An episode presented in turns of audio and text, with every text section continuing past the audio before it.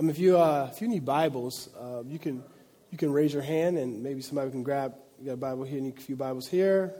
Uh, that'd be great. we are. I just give you guys some ground rules. Um, we ask questions in our local body just so that you know if there's some, something that is off, we can gain clarity together.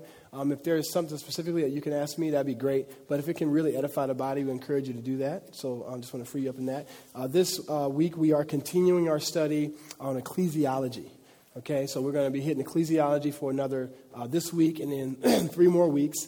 Uh, then we'll usher in our, our time of celebrating Jesus through uh, the, the celebration of Advent uh, have our vision time, and then the new year we'll be going through book of the Bible again, which is what we do in our local body. Uh, we're going through the book of Acts. So I'm just giving you a snapshot of what we'll be doing. Uh, we have just spent many weeks uh, in our series of ecclesiology, which, is, which means the study of the church. Uh, we started by talking about what, how, how is the church formed when we talk about creation, new creation, restoration, and where are we in that process between uh, restoration and new creation and we talked about that. Uh, we've talked about things such as uh, church membership. Um, we talked about uh, what does it mean to, man, we've, we've, we've a ton of stuff, you know. And so uh, this week uh, it's going to be a hard topic again uh, church discipline. that's what we're going to be talking about, okay? I heard some oohs and ahs, wow. And so, um, yeah, and so we're going to talk about church discipline. We talked about church government, uh, and I think church government, church membership, church discipline, uh, they all sort of intertwine together. Uh, so I'm excited about uh, bringing all that home through the uh, perspective of church discipline, because this is something that usually, or I've never heard taught much uh, in the local body. Okay, so we're gonna we're gonna go, jump right in right now into um, some discussion on church discipline from a biblical perspective. Uh, I want to start by giving some insight on the history of what's happened in our country. Uh, then I just want to uh, really jot down and, and, go through the process of proper church discipline, uh, church discipline and leadership. We're going to go through a lot of stuff. So I hope you're ready. Uh, you can get your pens out, uh, get your questions ready. And I want to also praise God. I saw um, a brother come in. Go ahead, have a seat, brother. This is Jonathan, guys. He looks like he's doing all right. So he just had a, uh, he's the guy who had the accident, so you can be praising God for him doing okay. Um, yeah, a little clap. We, we're, Presbyter- we're, we're more reformed in our theology, so you don't get, you're not going to get a Pentecostal clap, but you're going to get a reformed clap.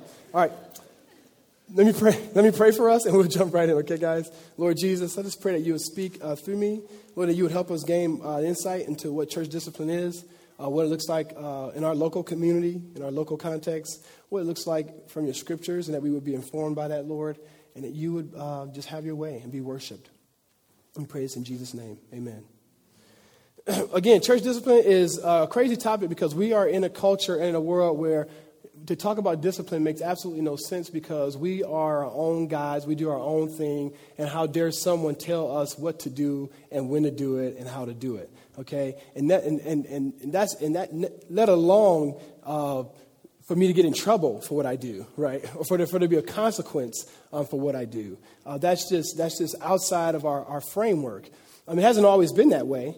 Uh, in church discipline, though. Uh, we'll talk about that in a moment. But what I want to do first is give us a working definition of what we mean when we say church discipline so we're all on the same page, and then we can kind of sort of build our house um, based on a definition. I would say a working definition, as it were, when I say church discipline.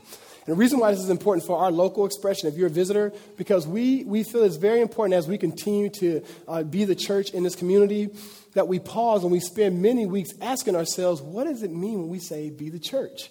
Okay, and so that's why we're going through these different topics, and that's why this is very important. So, hopefully, even if you're a visitor uh, coming in late a little bit, this will really encourage you to ask yourself, what am I meaning when I say church?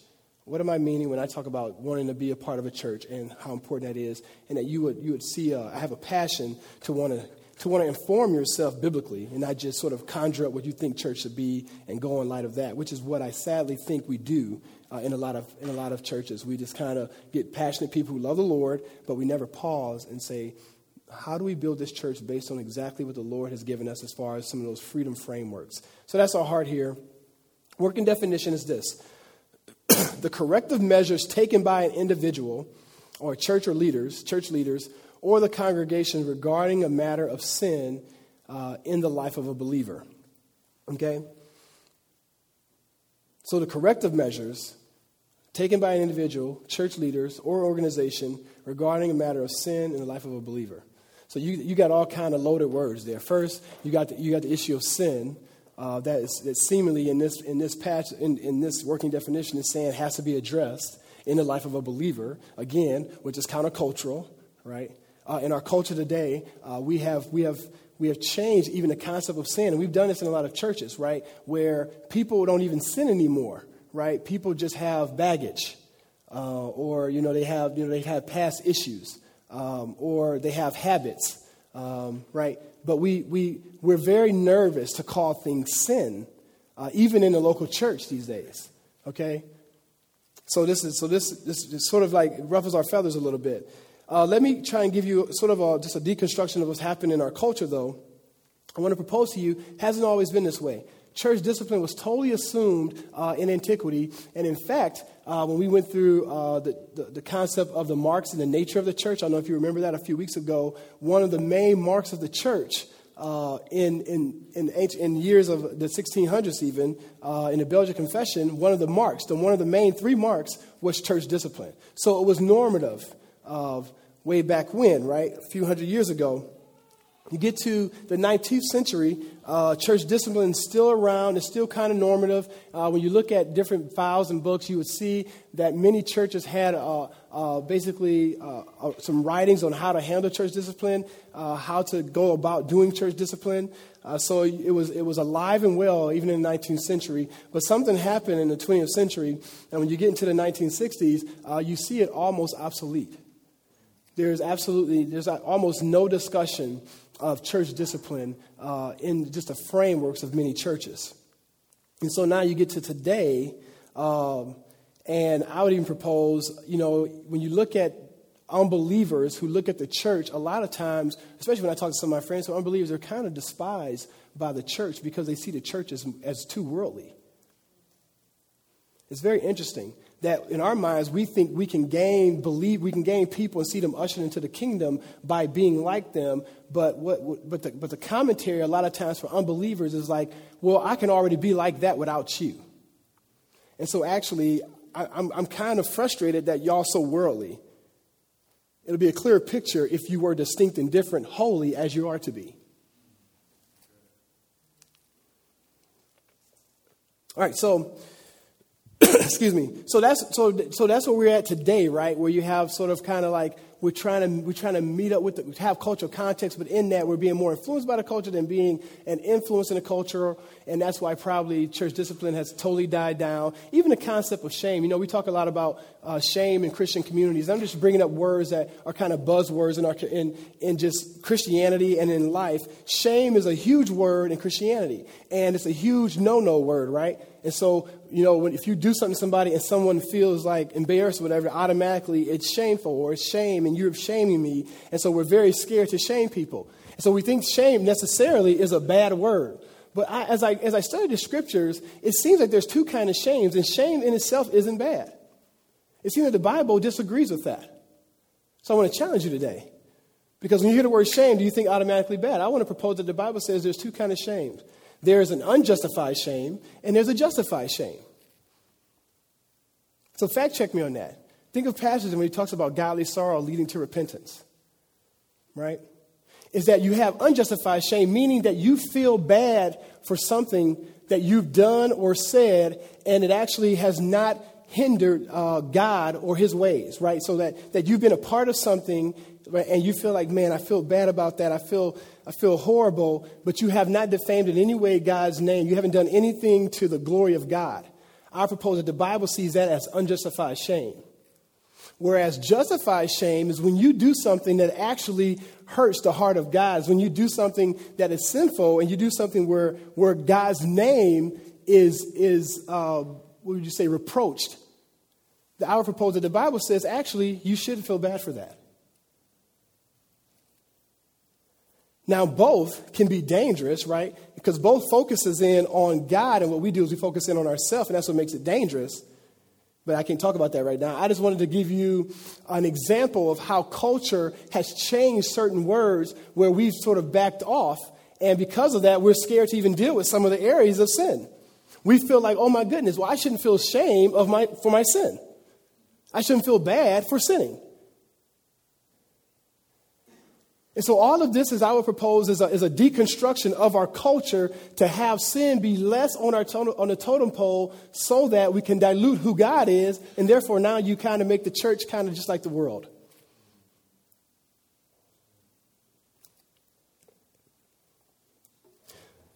So, when you look at church discipline, I would say the deconstruction of our culture, looking at the ways we look at sin, the ways we look at like just shame, the way we look at okay, well, what am I doing to people? I think all of that has, has influenced sort of the, the lack of prophetic voice that we have these days on how do we deal with sin and the whole concept of church discipline. In fact, when we had church discipline happening in this church, I had people who would even say, I've never heard that word before.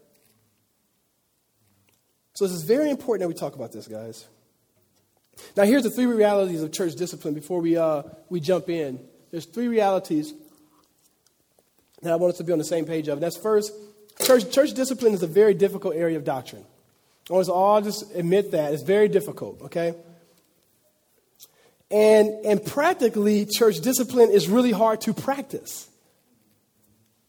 So, this is a very difficult topic, and it's really difficult to really see it happen on the ground. We can talk about it, but when you start having to do this as a body, and hopefully we won't have to do this much, but if we do as a body, it's difficult, guys.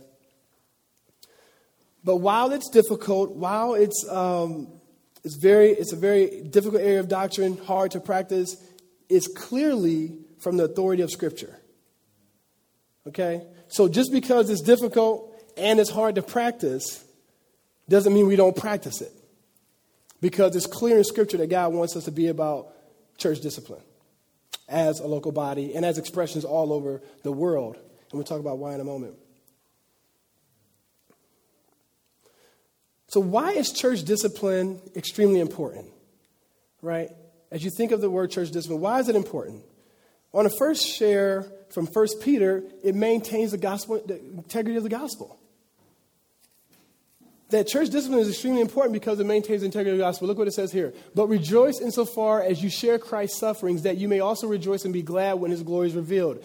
If you are insulted for the name of Christ, you are blessed because the Spirit of glory and of God rests upon you. But let none of you suffer as a murderer or a thief or an evildoer or as a meddler. Yet if anyone suffers as a Christian, let him not be ashamed, but let him glorify God in that name. For it is time for the judgment to begin at the household of God. And if it begins with us, what will be the outcome? And those who do not obey the gospel of God. And if the righteous is scarcely saved, what will become of the ungodly and the sinner? Therefore, let those who suffer according to God's will entrust their souls to a faithful Creator while doing good. You see the concept there?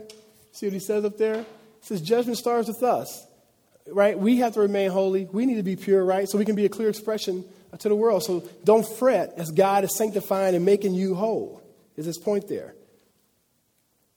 In 2 Corinthians 6.17, it talks about this concept of being distinct from the, uh, from the world. That's all throughout the scriptures, right? That God is asking us as the people of God to, to be different. That people should see a difference in us in the way we handle our relationships. Uh, and we were just talking about that. In the way we, the way we care for other people, the way we sacrifice. Look what the scriptures say. Therefore, go out uh, from their midst, talking about uh, those unbelievers, uh, people who are uh, not being holy, and be separate from them, says the Lord, and touch no unclean thing. Then I will welcome you and I will be a father to you, and you shall be sons and daughters to me, says the Lord Almighty. Right? That's all just a reminder of that Old Testament language of you are to be the, the set apart people of God. You are to be set apart here and be different. So that people can get a clear expression. So if they want to serve Yahweh, if they want to serve the true living God, they know clearly what that looks like.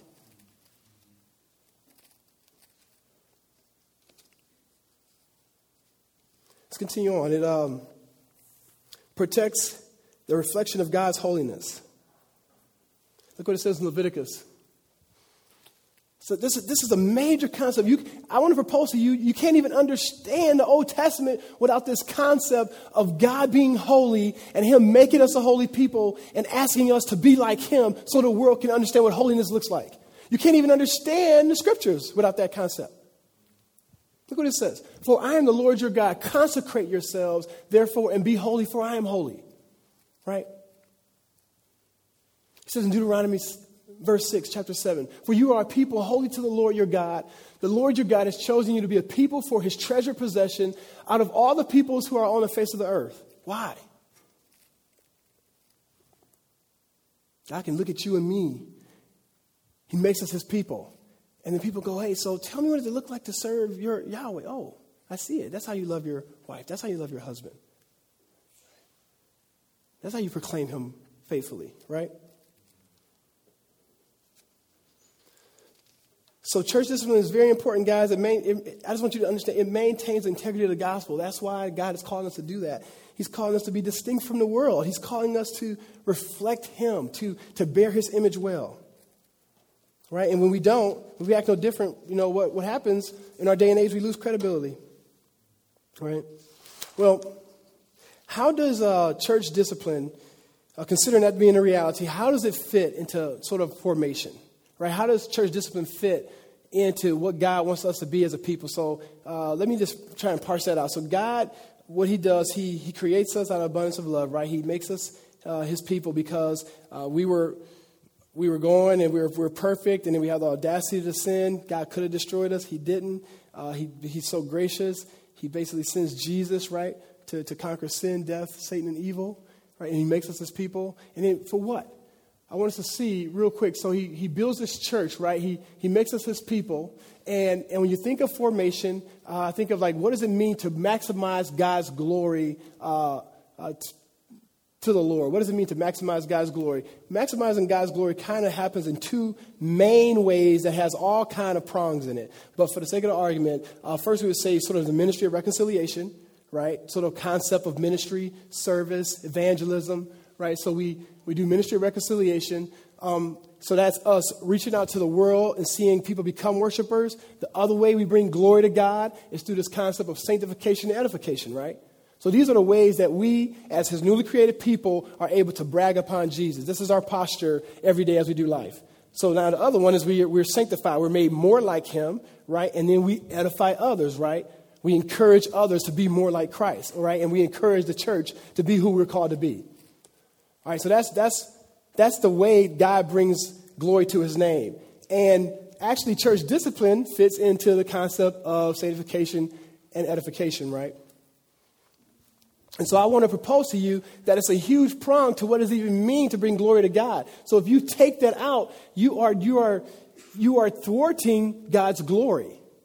Because one of the ways that he sanctifies, makes us more holy, one of the ways he edifies the church is by surrounding us with people that when we are not being who God has called us to be, they have the freedom and the authority to push us toward Jesus. It's, the, it's one of the main ways God wants to use his people into being more like him. So, what's the goal? Right? That's how it fits in the spiritual formation. But what's the goal of church discipline? As we continue to be the church, as we continue to figure out how to do this thing practically, what's the goal? Well, a couple things. First, we want to we want to protect the holy character of God, right? You know, those verses that we looked at before. It's again a theme in the Old Testament. Okay? We want to edify and restore the individual. Someone falls into sin, look what it says in Second Thessalonians. If anyone does not obey what we say in this letter, take note of that person and have nothing to do with him, that he may be ashamed. So that gets you in trouble these days. Can you imagine me writing that to y'all on an email on Wednesday? Nah, I'd be fired by Thursday. Uh, do not regard him as an enemy, but warn him as a brother. You see that? So it's very clear. That's, that's so countercultural. He tells these guys to do this, circulates this around the community. And he says, but guess what? The goal isn't just to beat somebody up. The goal is always to point people toward Jesus, to restore this guy, to give him, to allow, to give him another avenue and an opportunity to maximize joy in his life. That's the goal. The goal is joy. Right? Do not, he says, he says, warm as a brother. Don't regard him as an enemy. Don't play him. We're doing this because he's our brother. You see that?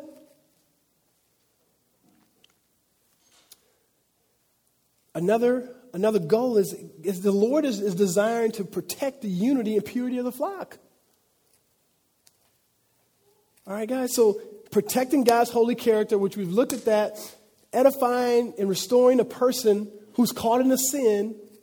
And the Lord wants to protect the unity of the people of God and the purity of the people of God. Why? Because that reflects Him.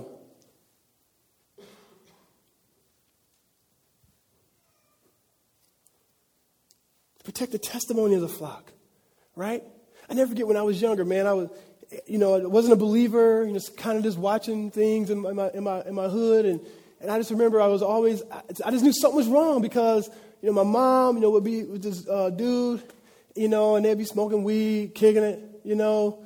And then she'd be like, I hear her talking to her friends, like, yeah, he, he has to go to a church meeting. You know, he's a deacon of the church down the street.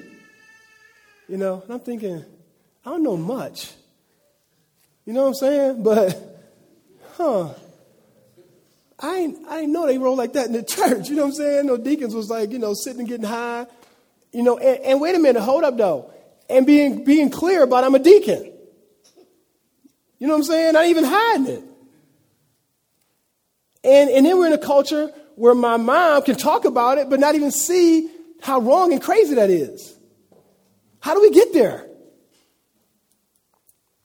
Do you think that's a clear testimony? You think God goes, Yeah, that, I'm, I'm glad you're showing them how I am. I smoke weed.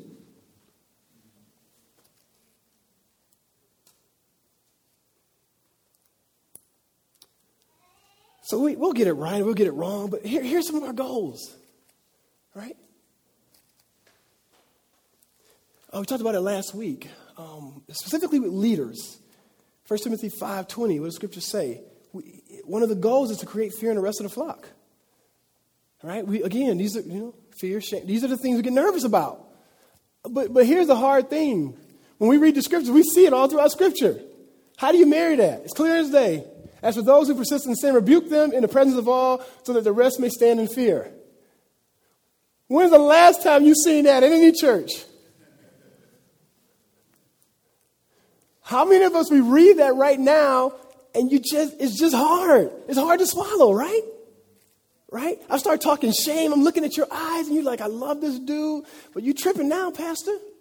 I'm looking at you. This is hitting those cultural bells in your heart.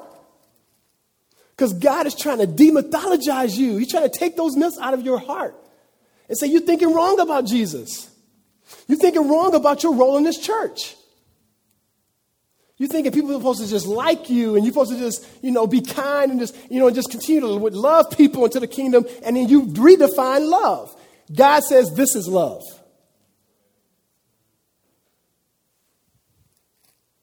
You don't necessarily have to be a jerk to do this. We always see it like it's that dude who's wilding up on cats, you know, in Mac, you know, in small groups. Repent, you know. It ain't, why I gotta be like that? Why I gotta be so aggressive? Why can't it be kind and loving? Why can't it be tearful?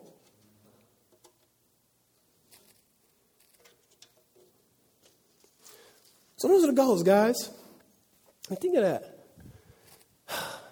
Guys, we try some of this stuff. You know people to call us legalistic. You know it. Unloving. You know people to call us ungracious. And guess what else? You know sometimes we're going to get it wrong. But here's what the Bible says let's be courageous, let's be a Bible centered church.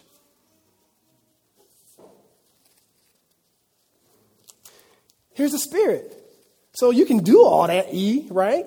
But there has to be a certain spirit, right, Karen? There has to be a certain spirit. You can't just be wilding up, not reading your Bible, talking about, but I'm about to discipline everybody. Right? There has to be a certain spirit to this thing. Jesus is assuming some stuff. He's assuming that you're walking in the power of the Spirit. He's assuming that you desire holiness. He's assuming that your mode of operation, your modus operandi is love. It's the assumption. Look what the scriptures say, guys. The spirit of church discipline, I want to propose that the following. Discipline must be done by those walking in the spirit and growing in the Lord. Do we have that passage? No you guys can turn to Galatians 6 1. Basically, the, kind, the, the posture is like, guess what? You a sinner too, so calm down.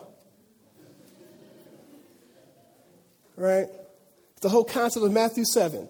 You know, not that you don't judge, but hold on, make sure you look at the plank in your eye, make sure you understand your sin, make sure you're repenting, right? Make sure you understand it's only by God's grace that you're living and doing anything, right? You're not just holding it to anybody else. You jacked up, you was dead, made, God made you alive too.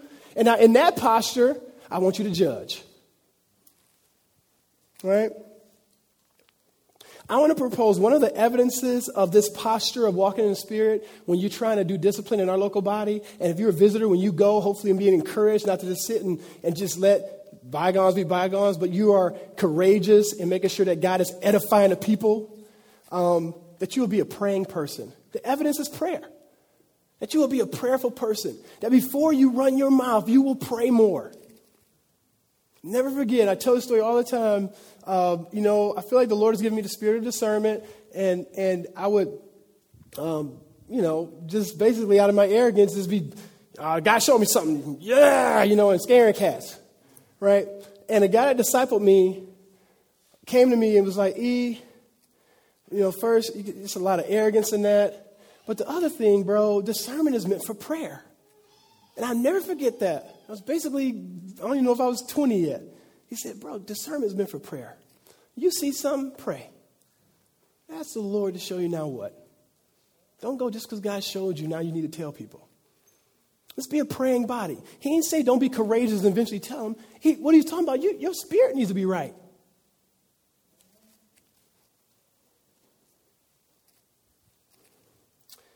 Discipline must be done in the spirit of love, humility, gentleness, and patience, guys. There's some scripture references there. We got time, especially in our community. We move here, we buy houses. You ain't going nowhere. You know what I'm saying? We got time. Right? It's not some two week mission trip. Right? I got to tell them now they're leaving Thursday. No. You got a mortgage, bruh. You be here. Right? We can graciously you know, in this era, this, and especially in the community, um, you know, my man Ted was, he was, bringing a good word uh, the other day, or actually uh, this morning. Just like, so you, you, you come from a culture that is not confrontational at all, okay? Never says what they think, right? Never, t- hardly tell the truth unless it's to their advantage. That's the posture of our culture, unless you didn't know, okay? Right? It's always about your, you know, what, what's your upside, right? And then you come into a body where people are going, man, I'm trying to trust God in this, and I don't know how to do this, but I'm going to tell you the truth. So can you imagine? I mean, you come into this body and people trying to speak truth to you, and all of a sudden you thought you was a bond with your wife, or people telling you you treat her bad. That's hard. And that's shocking to the system, right? So we have to know that in this local body, we all have to get leaders, that, that this body, as by God's grace, we are trying to take God at His word. This stuff is shocking to the system. And so, so people, in order for people not to have heart attacks, we got to provide more runway and more patience while we still tell the truth, but we're continually talking the doctrines of grace and caring for people. It has, we have to move toward that. We have to continue to do both. All right, guys? Don't wimp out on me and don't be courageous. Because here's what happens in our body. We'll be courageous, be courageous, and, and, and, the, and the response will be um, less than pleasing. Okay? And because we don't want to hurt people, we just shut off our prophetic voice. Well, no. You, that's, you're, not, you're not doing what God's called you to do. I've seen that in mad groups, I've seen that in individuals. You trust God for a little bit, you won't like the results, you shut up. No, no, no, no, no.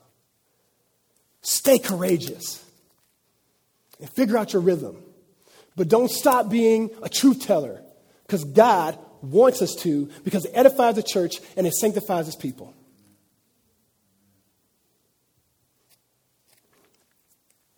Discipline must be done without bias. The New Testament's clear with that. Paul says, I'm not a respecter of persons. That's a hard one. Can we like some people? Some people, some people sin just like us. I like those people. Right? It's those people who do things I would never do. Why could you do that? Right? Well, God says, don't just like the people who like you. No, no, no, no, no. We, we need to be unbiased about this thing. Okay? We need to be, right? You've, we've seen that in the scriptures, right? Right? We, remember in 1 Samuel, Eli's sons, and it was his boys. He didn't want to, he didn't want to call them out. Right? Remember that? What happened to good old Eli? Yeah, God snuffed him. Right? He got killed. And why? He said, you know what? Because you didn't tell the truth, man. You're a respecter of persons.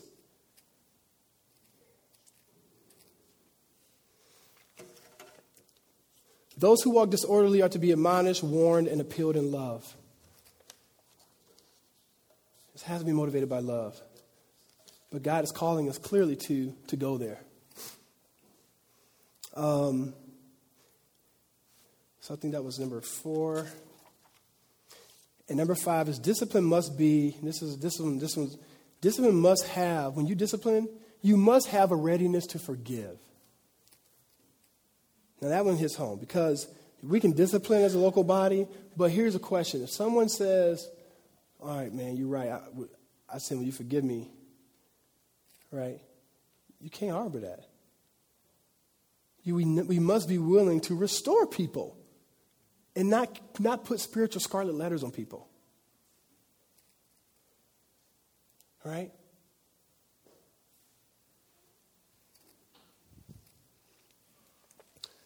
So, what does the pattern look like, guys?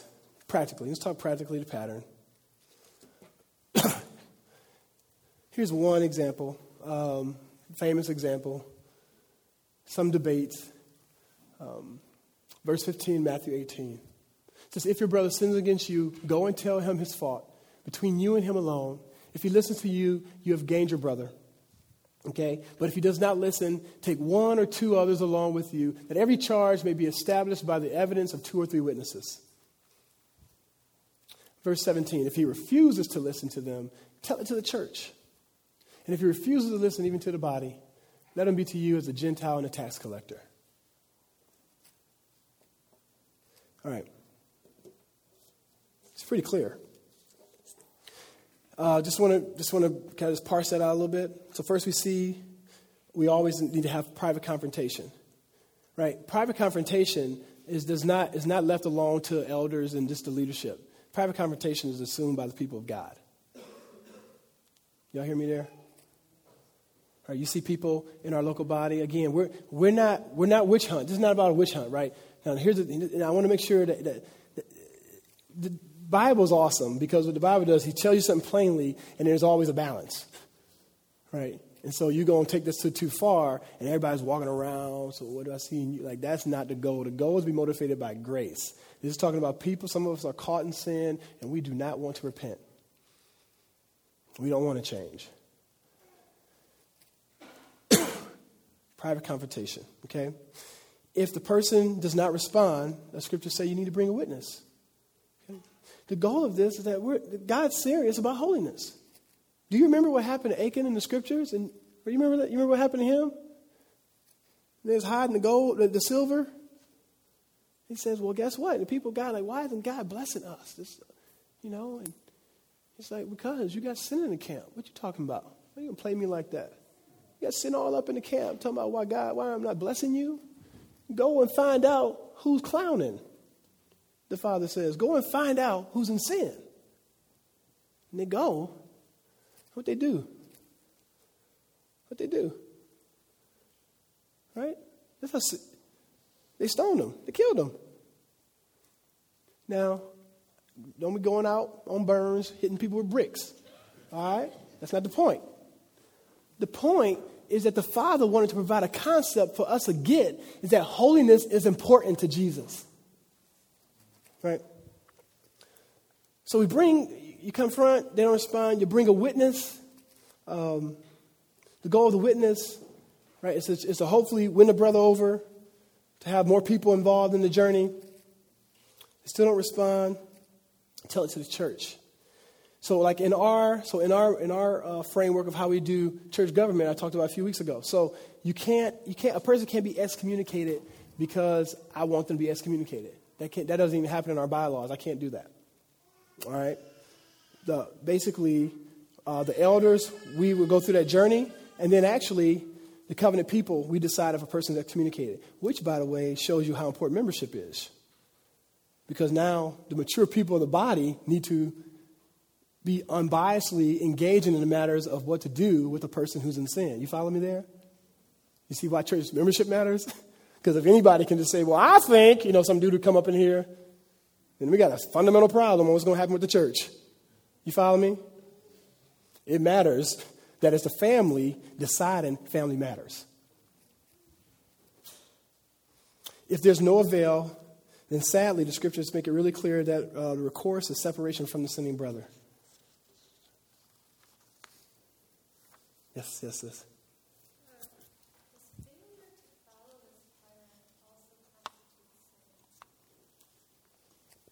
If this is reality, yes. I mean, I would say if a person is not, if, if, I, if, if a person comes and I say, oh, I'm sorry. So, so Sis is saying, and I think from a leadership perspective, the failure to follow, uh, well, here's what I would say because there, the, the Bible has arguments of silence too. She says, she said, is a failure to follow this pattern sinful? The, hard, the, the reason why I can't totally 100% say I'm convicted that it is, is because there's other patterns in the scriptures where you don't get the commentary in, in 1 Corinthians 5, the person's in sin, you don't see this beautiful, hey, so first do this. He's like, expel the foul brother. He's sleeping with his mama. Period. Right? We ain't, I ain't trying to ask you why. Right? So I don't know what like what the what the narrative was there, so it could be an argument of silence. But you have three or four instances of that in the New Testament where I don't think we can say, here's a cookie cutter example. But what we can say is God has provided principles in all of these that we can follow. And the principles is that first, we always try to rebuke in, in private, not in public. We always try to figure something out with the other person before we put things on blast with other people. That's the, that's the principle. Right?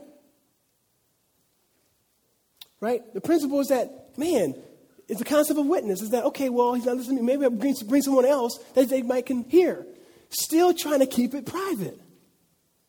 For the sake of the community, remember we talked unity? See, here's the thing we do a lot of things private in our local body. You know why? Because the Bible tells us to, because we're actually trying to protect you. Everybody thinks, and some of us we could think that we're actually trying to protect us. We're really not.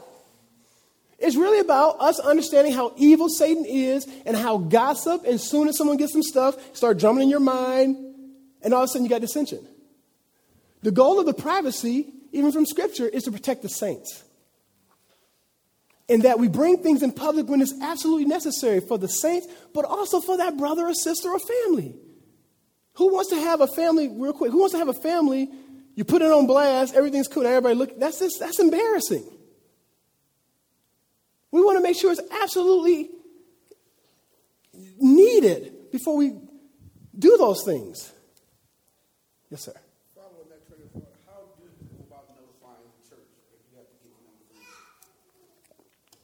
Well, we'll do in this local body. How do you notify the church if we get to, if we have to get to number three? Very good. We would not do. We would do notifying the church from us is our MAC groups, like our, our small group community, and people in discipleship having a meeting saying, if we're going to begin to think over the process of excommunicating somebody, we talk about it as a family. I don't think we would say that in the sense of excommunicating somebody here necessarily.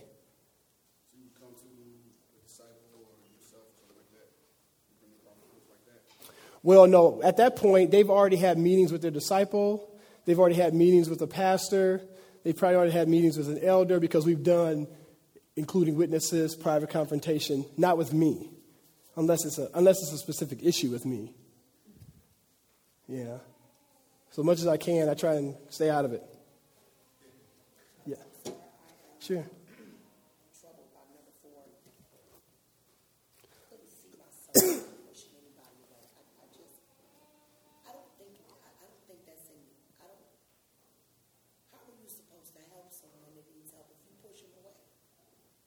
where was it? Where is it that God, that God is saying, turn your back on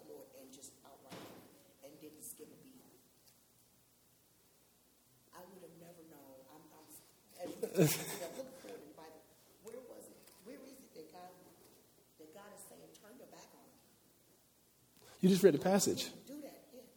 Yeah, so, so it's not that you can't find it anymore. It's that it's in clearly in the Bible. So now you're like, how do I, rec- how do I rec- reconcile that? Yeah, I, I mean, how, how do you sleep at night if that's your brother or your sister? At what point do you turn your back on your brother or your sister? So the question is very. I think this is a very healthy question because this is the question that I think all of us struggle with: is how does how in the world do is God saying is He advocating the reality that if someone is still in sin and want to do their own thing, that it's helpful versus to pursue them to kick them out of the covenant community. Isn't it on all of our hearts deep inside? How does that, that pragmatically does not seem to work? The first thing I want to do, though, address that that's our emotional response. Can we, can we all address that? That's real. Okay? And then my role as one of your leaders is to say, but now I want you to look at God's word. So you got your emotional response, you got the scriptures totally being against your emotional response. Absolutely, clearly against it. Okay? So now we have to ask the question how do I live life considering that my way is not God's way? For some reason, God is saying, actually, it's better for me and my glory to keep the, the camp holy. And that if people are willingly not desiring to walk in light of what the local covenant communities have said according to scriptures, the best thing you can do for my glory is to remove them. Here's the, re- here's the reason.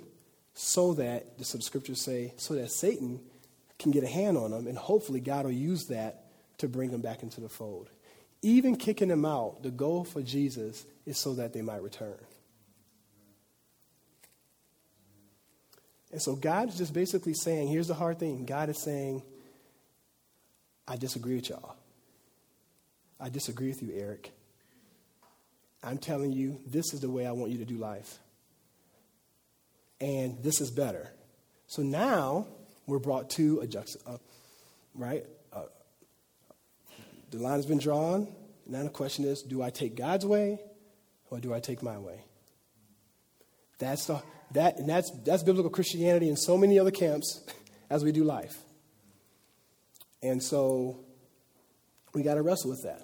So I'm okay with us in our MAC groups, in our small group communities, wrestling with how do you practically do that, but don't change the scripture. Don't change what's clear in the scriptures. In Corinthians 5, in Corinthians, 1 Corinthians 6, Matthew 18. Um, I mean, I'm giving you loads and loads of scriptures as we walk through this.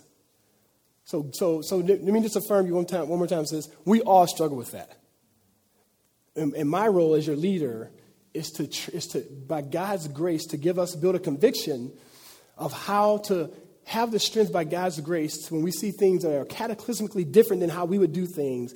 If a God says, I do it this way, to change our thinking.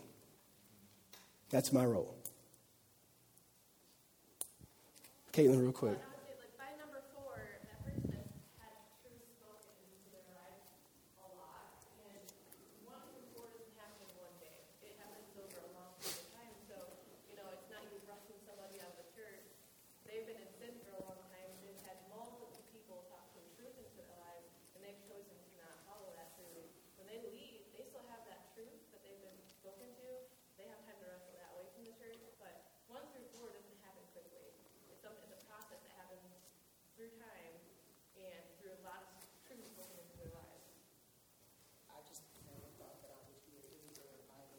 no.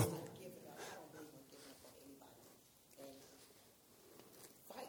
I guess that's all we can think of is fight. To see person fail or not have God's glory makes me want to fight harder. Well I read it and it says back off at the top I wasn't. Amen. Amen. woo woo. Bleep. All right. So so. Just tripping. Just tripping. Thank you, sis. Karen. Okay. Chanel.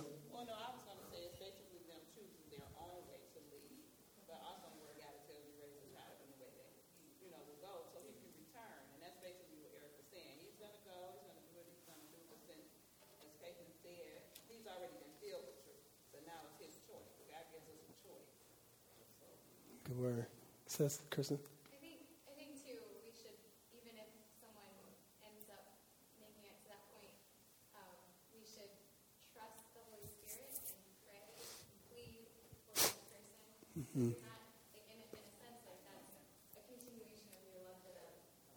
But, but with the full knowledge that God can redeem the situation that seems so, so hopeless on the surface, but His Spirit is still he, he reigns supreme and he has his agenda on it all completely understood and helped. And we can love them by, we can continue to love them through pleading with them. He's the, the king. Yeah, and I, uh, I want to say two things that, that we, that's what's cool about that is I love what you say, I want to, I want to try, and try. I love the process of Jesus because he makes it about him and not us. I love it. I love it. He's like, no, you can't just try harder. It ain't about more phone calls and all this drama. It's about the Holy Spirit doing something that you cannot do in someone, and that's to build a passion for holiness and righteousness and going, man, I've, I have sorrow with sin. Like, and, and our intellectual frameworks and our, our, our, our acumen does not do that, guys. And, and so I love that this forces us to deal with that. So now it leads us to prayer for a holy God to work in their hearts. And in addition, I want to encourage you that we don't dog people. You know, you're not mean. I mean, are you mean to unbelievers?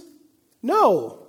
You minister, you care for them, right? You love on them, right? But at the same time, with, uh, practically, if a wilding out, you don't, you don't just like, they see, you see them and they say, hi, Eric, you go, whatever.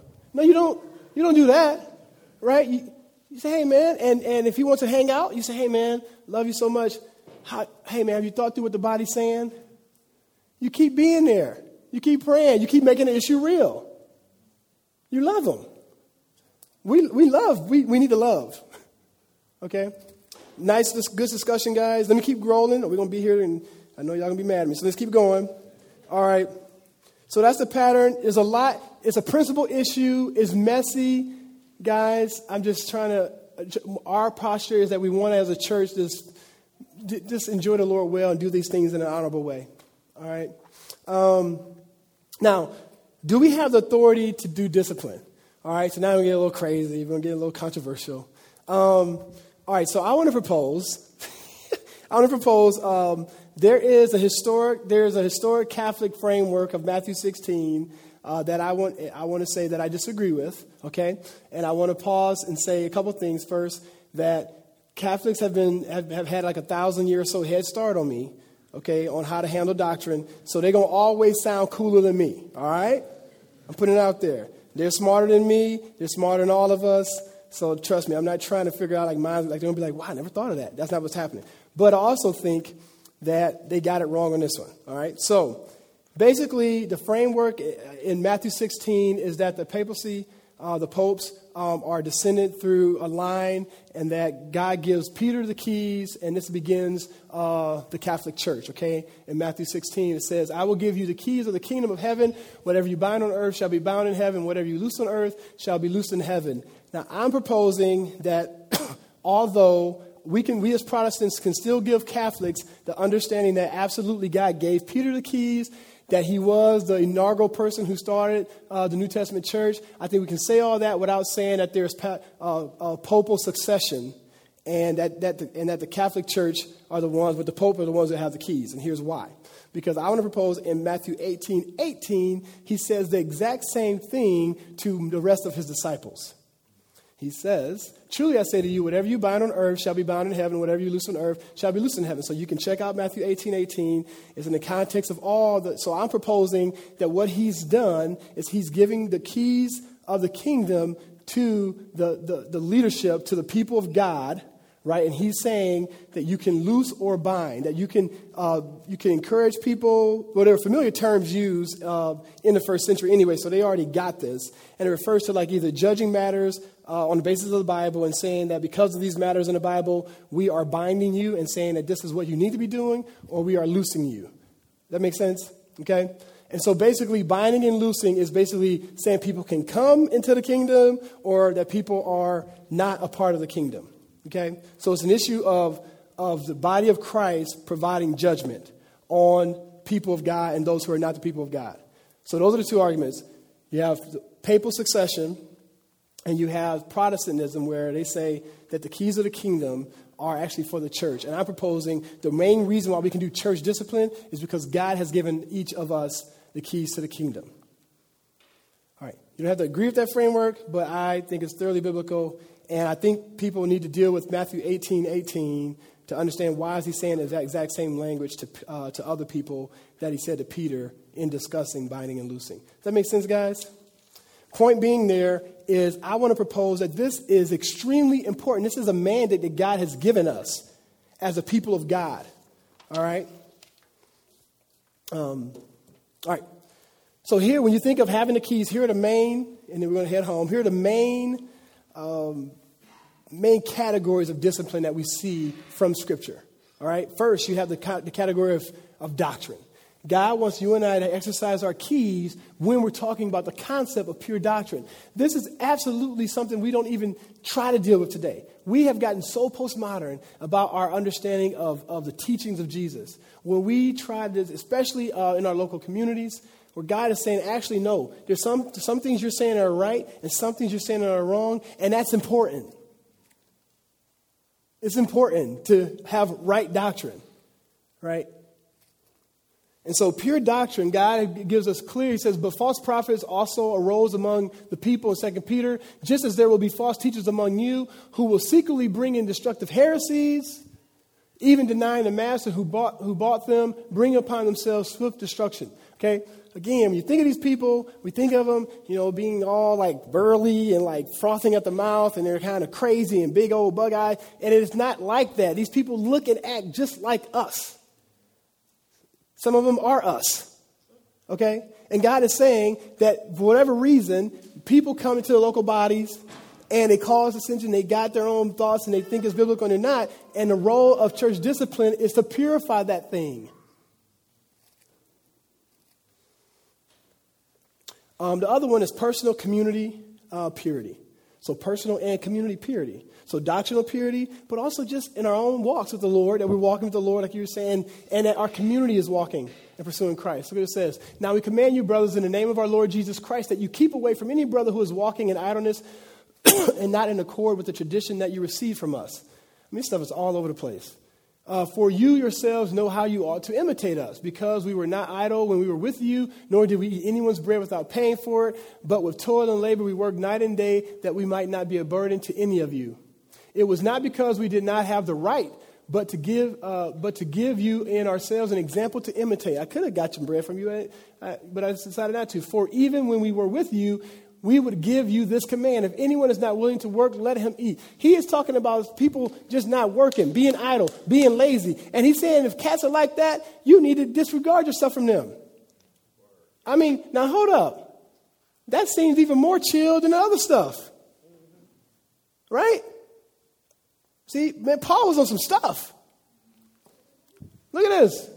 So he's like, look, for we hear that some among you walk in idleness, not, as, uh, not busy as work, at work, but busy bodies. Now, such persons we command and encourage in the Lord Jesus to do their work quietly and to earn their own living.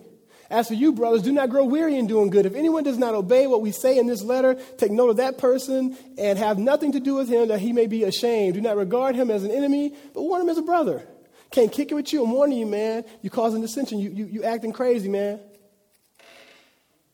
I'm just trying to, I want, I want the Holy Spirit to build a conviction. That's on something less. And yet he's still saying the purity of ourselves and the covenant community is of, is of utmost importance for Jesus. Finally, the purity of unity. So he says, first, hey, I want you to make sure that your doctrine's tight.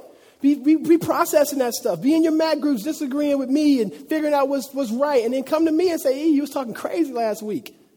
He says, hey, I want you to be serious about your, the community and the purity of our personal community. That, that our community, we, again, we're not, we don't believe in this perfectionism in the sense we know we need Jesus. We preach the gospel, G, the gospel of Christ to each other daily. We believe the gospel and we be believing the gospel. In that, God wants us to be holy. A holy community and personally holy. And finally, he tells us, he says, hey, purity of unity. I want to propose that in the scripture, when you look at the, the, the, epistles, there is so much discussion about the unity of the saints and how that displays the character of our divine Savior. It's the most visible expression, one of the most visible expressions of Christ is the unity of the people of God. He said, you, I want people to see Christ. You pray, Lord, show yourself to the body, to the community. Well, be united. Don't be praying that and dogging cats in the body. Unity, when we stand as one and we say the same things, we lock arms and we're enjoying each other, we are the expression where people go, I want to be part of that crew. He says, I appeal to you, brothers, to watch out for those who cause divisions and create obstacles contrary to the doctrine that you've been taught. Avoid them. For such persons do not serve our Lord Christ but their own appetites, and by smooth talk and flattery they deceive the hearts of the naive. This thing is real. This thing is serious. Look what it says Titus. As for a person who stirs up division after warning him once and then twice, have nothing more to do with him. Guys, these aren't the same passages, and I'm just highlighting them in different ways. these, are, these are different passages, different epistles. Knowing that such a person is warped and sinful, he is self condemned. Guys, this must happen a lot because it's written about a lot. It's not to scare us, it's supposed to be on, on watch and to see that Jesus sees it seriously. So, just to recap, I'm proposing that we must recover, guys, as a covenant community, and, and allow that to influence even our communities, a grace motivated reality of church discipline, okay? And that it's not punishment. That this, that what we're talking about right now, we think punishment, not Jesus. He thinks glorification. He gets glory when we become more like him. And it's embarrassing when I sin against somebody. I just had to apologize to JD this morning. You know, it's embarrassing. You're like, oh man. But man, it's freeing. After you just say, man, I, I shouldn't have said that. Will you, will you forgive me, brother? It's like, he looks at you, yeah, I forgive you. And here we go. We're restored. It's so freeing. Jesus wants us free. Harboring that, well, he didn't know what I really meant, you know, going off, justifying yourself. That's a trick of Satan. He builds disunity. Discipline is designed to train and restore guys. That's the whole point. Jesus wants to train us in Him, He wants to restore us. He's just trying to, what He says in the scriptures, that good work He's begun in us, He wants to perfect it. That's what He's doing.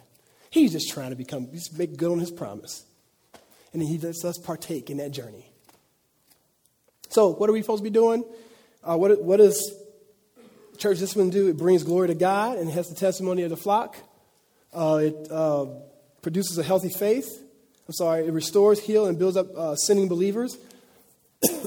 Produce a healthy faith, one sound in doctrine. Uh, to win a soul to Christ if a sinning person is only professing Christian right? We win people to Jesus. We silence false teachers and their influence in the church. It does a lot of stuff, right? To set an example for the rest of the body and promote godly fear and to protect the church against destructive consequences that occur when churches fail to carry out church discipline. That's why we want to be a body who biblically says we engage in church discipline um, all by God's grace. Okay? Think about it, process it. Um, if you're not, uh, if you're in this covenant community, if you're in this community and you're wanting to be plugged in, some of you are in that process right now, some of you are looking at homes, we want to ask you to really consider this body as we try to be an expression to Jesus, of Christ, expression of grace motivation um, and biblical um, uh, centrality, guys. We would love for you to uh, connect with us and walk with us. want to encourage us. I know this church discipline thing is it's a, it's a focused topic, but it means tons for us in our expression to the community. So consider those questions, dialogue about them. And what I want to do now is we're going to have a time of. Uh, you have a question, Matt?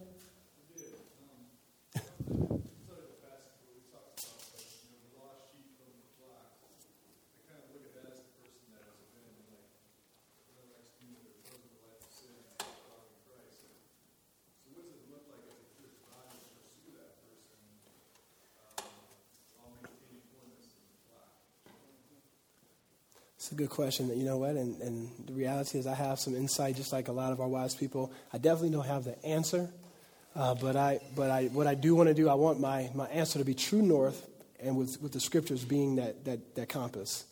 So I want to see what God has made clear, And we know He's made clear some things that are really hard to our, to our natural inclinations. And I want to I wanna first make sure I'm diving and, and lamenting the fact, fact that I have my own presupp- presuppositions of what I think discipline should look like and what I think covenant community should look like.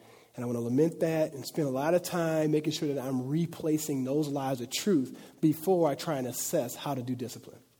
I think that's, a, that's one thing that, as, as your pastor, I can encourage you. Before you start saying, and now here's what we need to do, I think you need to really pause and say, what lies am I believing? And spend a lot of time asking Jesus to give you a passion for his truth over your lies. Then we can now dialogue about how to practically express something that's really hard and difficult, as I said in the beginning. Difficult to practice, difficult subject, but clearly biblical.